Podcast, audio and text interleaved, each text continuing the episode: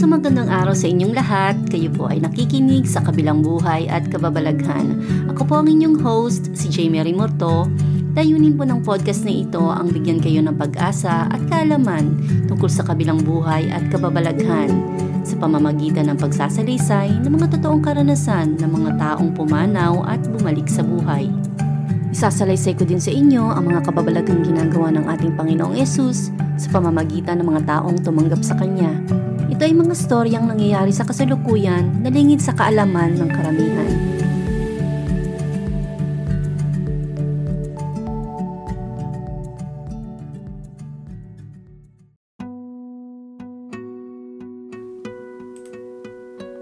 Magandang araw mga kapatid, malugod ko po kayong binabati sa ating show na sa kabilang buhay at kababalaghan. Ang episode po ngayong biyernes ay tungkol sa totoong karanasan ni Joe. Si Joe ay naging homeless at naging basurero noong 2008 economic crisis sa US. Bago ang crisis, normal ang buhay ni Joe pero hindi maganda ang kanyang ugali. Sa kanyang kahirapan, natuto siyang tumawag sa Diyos. Hindi lang unti-unting sinagot ng Diyos ang kanyang mga panalangin. Binigyan din siya ng pagkakataong makarating sa langit ng dalawang beses. Pakinggan natin ang detalye ng karanasan ni Joe. Noong 2008, nag-iba ang buhay ko. Mula sa pagkakaroon ng normal na buhay, sa pagiging homeless at basurero. Nasa survival mode ako noon. Nakatira ako noon sa isang maliit na bayan kung saan walang masyadong malalaking kumpanya. Kaya na magkaroon ng economic recession noong 2008, maraming buhay ang nasira. Mga inang naapektuhan at mga maliliit na restaurant na nagsara. Isa ako sa mga nagtatrabaho sa maliliit na restaurant na to. Walmart na lang ang isa sa mga business na natitirang bukas para sa mga pangangailangan ng mga taong nakatira doon. Madami sa bayang ito ang naging homeless na tulad ko. Pare-pareho kami ng ginagawa. Pare-pareho kami nag-aalok ng maliliit na serbisyo sa mga businesses na nananatiling bukas. Gaya ng paghuhugas ng bintana sa presyong $10. Malaki ang nagawa nito sa akin. Wala akong kapayapaan dahil iniisip ko lagi kung ano ang murang kakainin dahil konti lang ang pera ko. Nawalan ako ng matitira noon. Bago ako maging homeless, masama ang ugali ko. Makasarili ako. Hindi ako mabait sa mga tao at walang gustong makisama sa akin. Sa pagiging homeless ko, importante sa akin ang kaligtasan ko Kinailangan kong makahanap ng lugar na matutulugan na ligtas ako. Umiwas ako sa mga lugar na may mataas na krimen at may mga miyembro ng gang dahil alam ko ang mga bagay na to. Nalaman ko to sa mga katulad kong homeless. May mga kasama silang binububog na lang. Kaya importante sa akin na makakita ng lugar na hindi kita ng mga tao. Nagtatago ako sa mga lugar kung saan may mga halaman at puno at doon ako natutulog. Dito din ako nagsimulang magdasal. Naalala kong sinabi ko sa Diyos na naririnig kita sa iba at alam ko na ligtas ako sa iyo dahil ikaw ang may gawa ng lahat. Gusto kong maging ligtas kasama mo dahil mag-isa lang ako at ginagawa ko ito mag-isa. Hiniling ko sa kanya na gabayan ako sa ligtas na lugar at sa mga taong may mabubuting puso. Naprotektahan niya ako dahil wala akong proteksyon at wala akong bubong na masisilungan. Wala ako noong kaibigan. Ako lang nung nag-isa at naghahanap ng pangkabuhayan sa araw-araw. Milya-milya ang inilalakad ko sa araw-araw sa paghahanap ng pagkakakitaan. Sa gabi, sa oras ng pagpapahinga, mag-isa lang ako. Nagpupumulit makaahon at laging nangangamba sa kaligtasan ko. Dahil sa recession at madaming naging homeless, naging maingat ang mga tao. Laging may mga pagdududa. Maraming desperado at kapit sa patilim pero ako, ipinagdasal ko sa Diyos na makita ng mga tao ang puso ko, ang tunay kong layunin, na wala akong balak na pagsamantalahan ng sino man. Nakailangan ko lang ng tulong. Isang tao ang ibinigay na sagot sa akin ng Diyos may isang nagtatrabaho sa maintenance ng simbahan. Nagkita kami sa chapel ng simbahan at isang araw inimbitahan niya ako mag-dinner sa bahay niya. Kumain kami kasama ang pamilya niya. Napakamasayahin at palabiro niyang tao. Lagi akong umiiyak sa Diyos at isa ang taong ito sa mga sagot sa panalangin ko. Noong 2009 ko naranasan na makaharap ang Diyos. Labing dalawang taon na ang nakakaraan pero hindi nabawasan ang naramdaman ko hanggang ngayon. Nasa isa sa mga tulugan ko noon ang nasa harap ng Starbucks. Pangkabuhayan ko ang maglakad para manguha ng mga bagay na pwede ko i-recycle. Sa umaga pagkagising ko, may kapihan na ako sa harap bago ko maglakad. Nagising ako ng maaga bago mag-alarm ang phone ko na hindi dating nangyayari. Wala akong perang pambayad sa phone bill pero ginagamit ko ang phone ko bilang alarm clock. Nagising ako ng mga alas 4 ng madaling araw Nakaramdam ako ng presensya sa paligid ko. Akala ko noong una mga pulis na nagro-ronda. Madalas magronda ang mga pulis doon dahil may mga kaya ang mga tao sa lugar na yon. Naisip ko na kailangan ko na ulit kunin ang mga gamit ko para lumipat sa ibang lugar. Kaya binuksan ko ang mga mata ko pero wala naman akong nakitang tao. Una, naramdaman ko na may tao sa kanan ko pero habang nagkakamalay ako sa pagkatulog, naramdaman ko lalo ang presensya ng taong ito sa buong paligid ko, sa ulo ko, sa paanan ko. Hindi kayang intindihin ng isip ko ang pangyayari. Paano pwedeng mangyari na nararamdaman ko ang taong ito sa lahat ng direksyon? Maging sa pagtingin ko sa kalaliman ng gabi, nandoon siya. Sa una, wala akong nakikita. Pero bigla akong nakaramdam ng presensya ng isang tao. Unti-unting nag-focus ang taong ito sa harap ko. Pero nasa taas ko din siya. Napansin ko ang balbas niya. Napansin ko ang kulot niyang buhok. At ang roba niya. At ang paa niya na walang suot. Nakita ko ang kanan niyang kamay sa harap niya. Nasa gilid niya naman ang kaliwa niyang kamay. Nasyak ako. Alam ko kung sino siya. Napasabi ako sa sarili ko na, Panginoon, kinausap niya ako. At habang patuloy niya akong kinakausap, palakas ng palakas ang enerhiya mula sa kanya na tumama sa akin. Nanginig ang katawan ko sa sobrang lakas nito. Hindi ako nanginig sa takot o sa nervyos. Nanginig ako dahil hindi kaya ng katawan ko ang mapalapit sa presensya niya. Naisip ko din na okay lang akong mamatay na ganito sa overload na presensya ng Diyos. Dahil kahit na hindi ko kayanin ng sobrang lakas ng enerhiya mula sa Kanya, nakaramdam din ako ng lubos na kasiyahan, kaligayahan at kapayapaan. Lahat ng positibong emosyon na maaring maranasan ng isang tao sa buhay niya ay mas lalong pinalakas sa naramdaman ko. Hindi maintindihan ng isip ko kung paanong posibleng mangyari yon. Ang boses ng Panginoon ay malakas na malumanay at may paninindigan. Tinanong niya ako, gusto mo ba ng apoy na nagmumula sa akin? Sabi ko, oo. Na walang halong hesitasyon. Para kung bumalik sa karanasan ko nun sa Los Angeles habang nanonood ng surfing competition. Sa tuwing may malalaking alon na dumadating at pumapasok sa loob nito ang mga surfers. Parang malaking alon si Jesus na papalapit sa akin. Habang nararamdaman ko ang lakas ng presensya niya, napansin ko din na may pag-iingat siya sa ipinaparanas niyang kaligayahan at kapayapaan. Alam niya na hindi ko na to kinakaya. Sa tuwing makakaramdam ako ng kunting ginhawa, sa kanya ito dinadagdagan. Naalala kong sinabi niya na, Ito ako, ito ako. Sinabi ko sa kanya, Gusto kong makasama ka. Sabi niya, Kasama mo na ako. At doon siya unti-unting nawala para akong isang taong iniwan ng best friend niya. Mula noon ay binuksan niya mga mata ko sa espiritu. Nakikita ko ang mga bagay sa espiritu na hindi nakikita ng mga tao. Ipinakita niya sa akin kung ano ang totoong nangyayari sa lupa na hindi nakikita ng natural na mata. Ipinakita niya sa akin ang mga demonyo na nasa lugar ko, sa bahay ng mga kaibigan ko.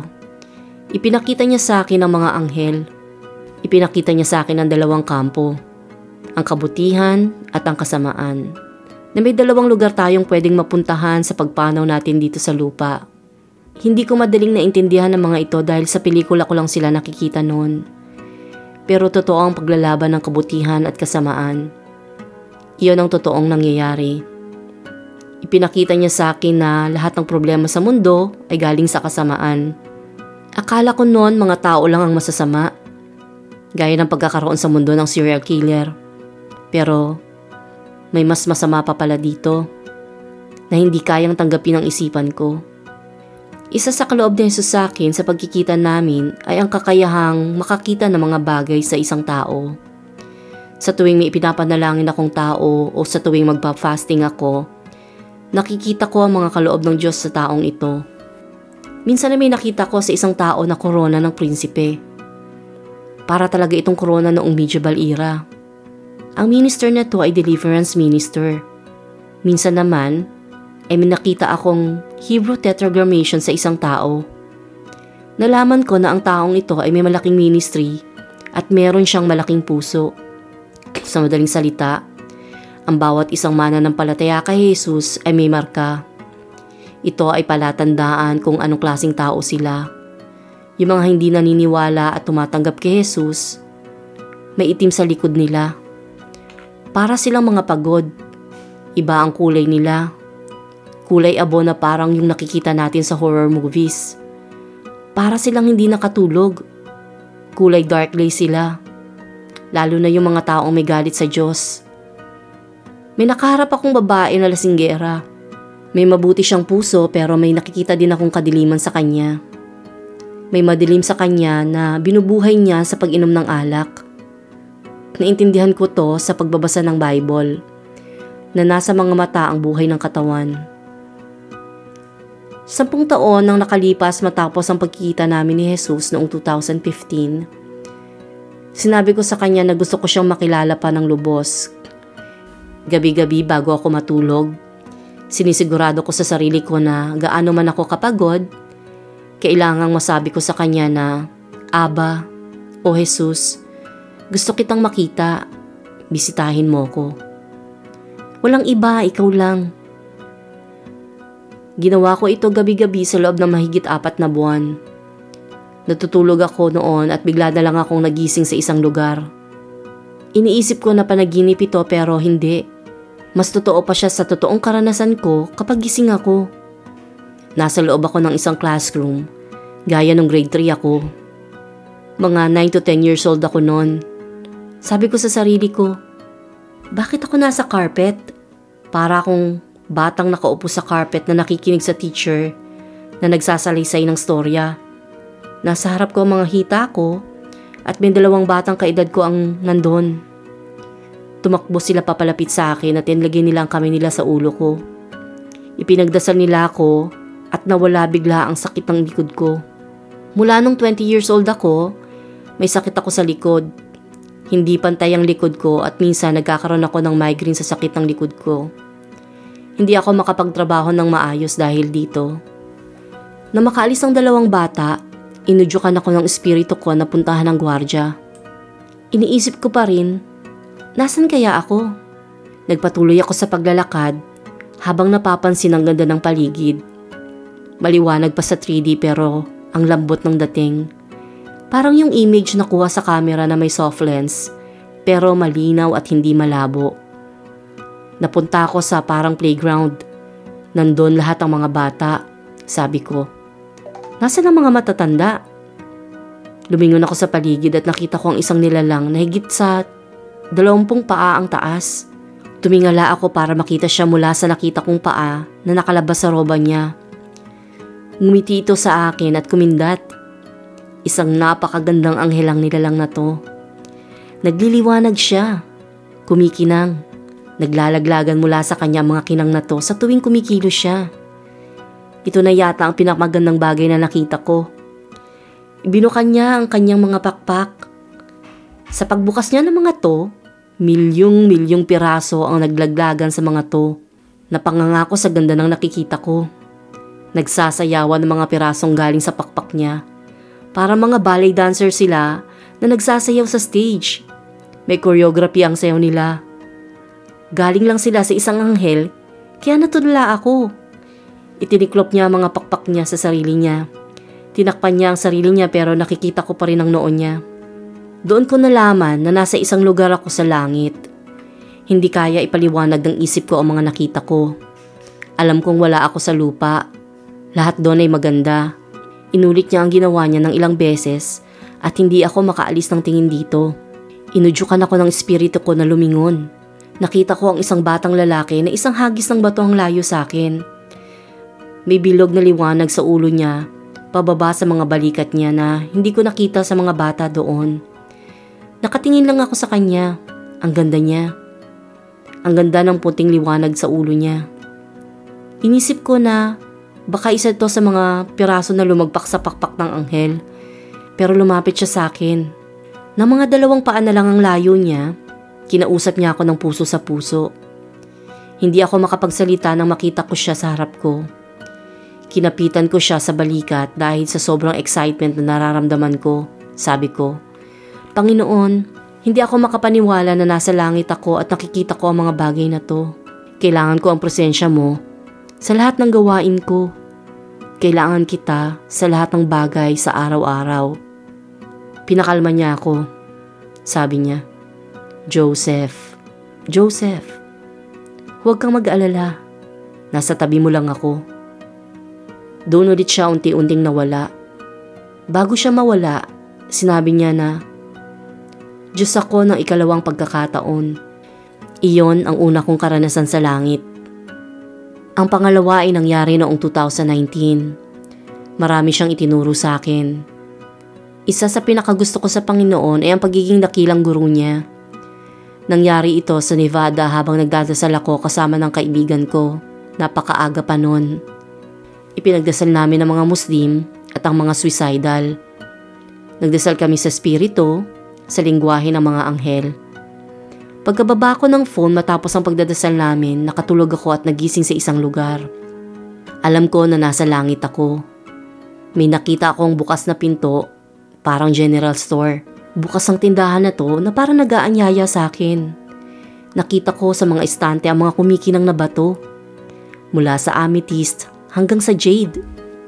May nakita akong parang mga kristal mga malalaking bato na hinati sa dalawang bahagi. Nandun din sila sa mga istante ng tindahan. May mga nakita din akong mga inukit na bangka, mga hayop, mga gawa sa kamay ang mga to at alam mong gawa sila sa langit. Maganda ang mga anyo ng mga to.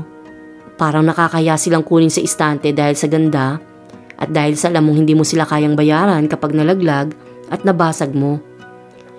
Pero sa langit, alam mo na hindi mo kailangang bayaran ng mga to. Hindi ito kayang tanggapin ng isip lupa ko. Walang cashier doon. Pero may clerk. Meron siyang mahaba at itim na buhok. Nilapitan niya ako. Nagliliwanag ang suot niyang damit. Binati niya ako. Hello! Sabi ko sa kanya. Hi! Tapos bigla kami nag-usap ng puso sa puso. Nakita ko ang name tag niya. Miss pa ang pangalan niya. Sabi ko sa sarili ko, kailangan ko tong maalala sa lupa na may nakita akong clerk sa langit na ang pangalan ay Mispa.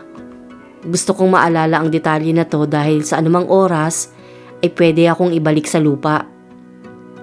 Lumabas ako sa tindahang ito dahil sa bulong ng espiritu. Nakakita ako ng ibang tao. May mga nakita akong nasa late teens, 20s at 30s pero walang tatanda sa edad na to doon. Napansin ko kaagad yon dahil naghanap ako ng mga taong nasa 50s pero wala akong nakita. Sa hindi kaliyuan sa akin, may sumigaw na tao, sabi nito. Parating na siya, parating na si Jesus. Nakihalubilo ako sa mga tao at tumingin ako sa abot ng talaw ko. Nagsimulang magluhuda ng iba sa mga tao sa gilid para bigyan daan si Jesus sa gitna. Ang ibang tao ay nanatiling nakatayo pero magkadikit ang mga palad nila na parang nagdadasal. May isang lalaki na lumuhod sa iisang tuhod niya. Lumuhod din ako nung una pero nung malapit na siya sa akin, tumayo ako at sumigaw ako. Tinawag ko siya. Jesus! Jesus! Mahal kita! Palakas ng palakas ang sigaw ko. Hanggang sasabihin sa akin ng lalaki sa tabi ko na, ang lakas mo sumigaw. Hindi ko pinansin ang sinabi niya. Nagpatuloy ako sa pagsigaw. Kaya pinabayaan niya na lang ako at nagpatuloy sa pagdadasal habang nakaluhod. Maraming sumunod sa kanya. Marami ang nagtatanong. Naririnig ko ng kaunti ang mga sinasabi nila. Yung iba hindi ko naririnig. Lumapit siya sa amin. Kinausap niya yung lalaki na nagsabi sa akin na maingay ako. Pagkatapos nila mag-usap, lumapit siya sa akin. Sabi niya sa puso ko, Sumama ka sa akin. May suot siyang hood noon mula nang makita ko siyang maglakad. Pero bago niya sabihin sa akin na sumama ako sa kanya, tinanggal niya ang hood niya. Sinundan ko siya at dinala niya ako sa isang kwarto. Hindi na niya ako kailangan pang sabihan. Alam ko na kailangan kong pumasok sa kwartong to. Nang makapasok ako sa kwarto, hinanap ko si Jesus pero nawala siya. Sa kwartong ito may malaking hapagkainan. Yari ito sa kahoy. Pero napakaganda nito. Alam mong gawa sa kamay. Yari din sa kahoy ang mga upuan. Napakaganda nito at malalaki. Handa na ang hapagkainan. May salad plate, dinner plate, wine glass, water glass, bread plate, soup spoon. Parang formal dinner. May mga card na nakapatong sa plato. May pangalan ng bawat pwesto, ang bawat upuan. Binulungan ako ng espiritu ko na pumunta sa isang upuan. Nang malapit na ako dito, alam ko sa sarili ko na pwesto ko yon at nakareserba para sa akin. Hindi ko nakilala to bilang pangalan ko sa lupa. Na Joe, nakita ko to na John. Narinig ko si Jesus, sabi niya. Yan ang spirito mo, parang John. Iyan ang refleksyon ng spirito mo. Naintindihan ko na meron siyang inilaan na pangalan para sa bawat isa sa atin. Ano man ang pangalan natin sa lupa, sa spirito, lumalakad tayo sa sarili nating paraan para sundin ng Diyos. Kung paano ka ginawa ng Diyos, kung ano mga pinagkaloob niya sa iyo, unti-unti ko itong naintindihan. Pinipigilan ko ang emosyon ko dahil may inireserba siyang upuan para sa akin. Nagpakita siya ulit sa labas ng kwarto. Sinabihan niya ako na sumama ulit sa kanya. Dinala niya ako sa may fountain. Lumingon siya.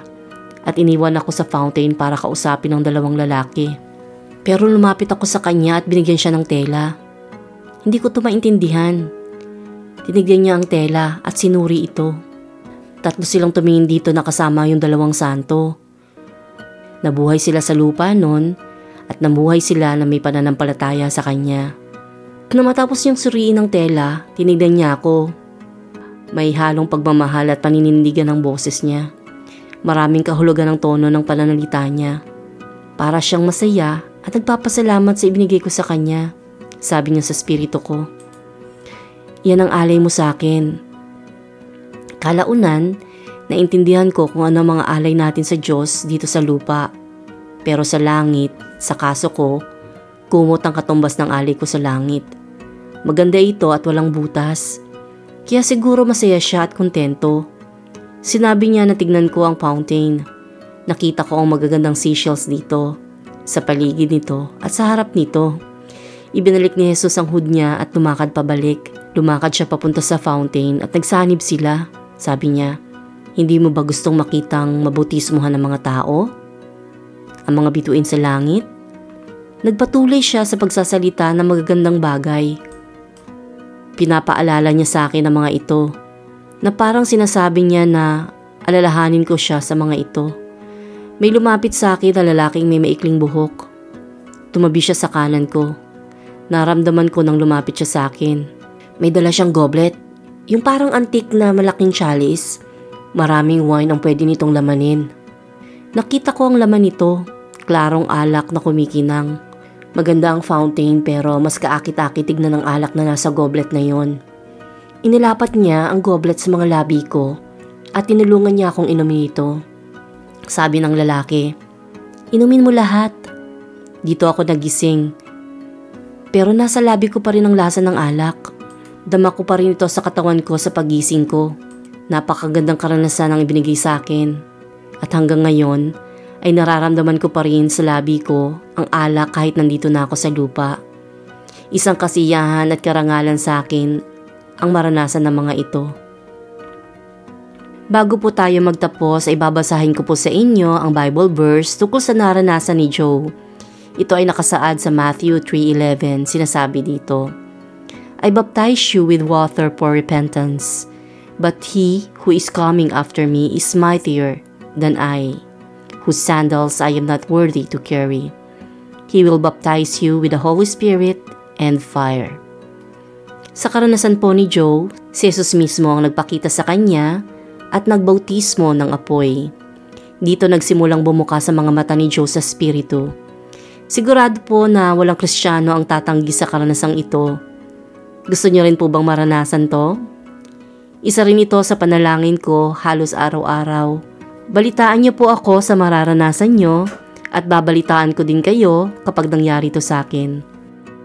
At dyan po natatapos ang patutuo tungkol sa kadakilaan ng ating Panginoong Diyos.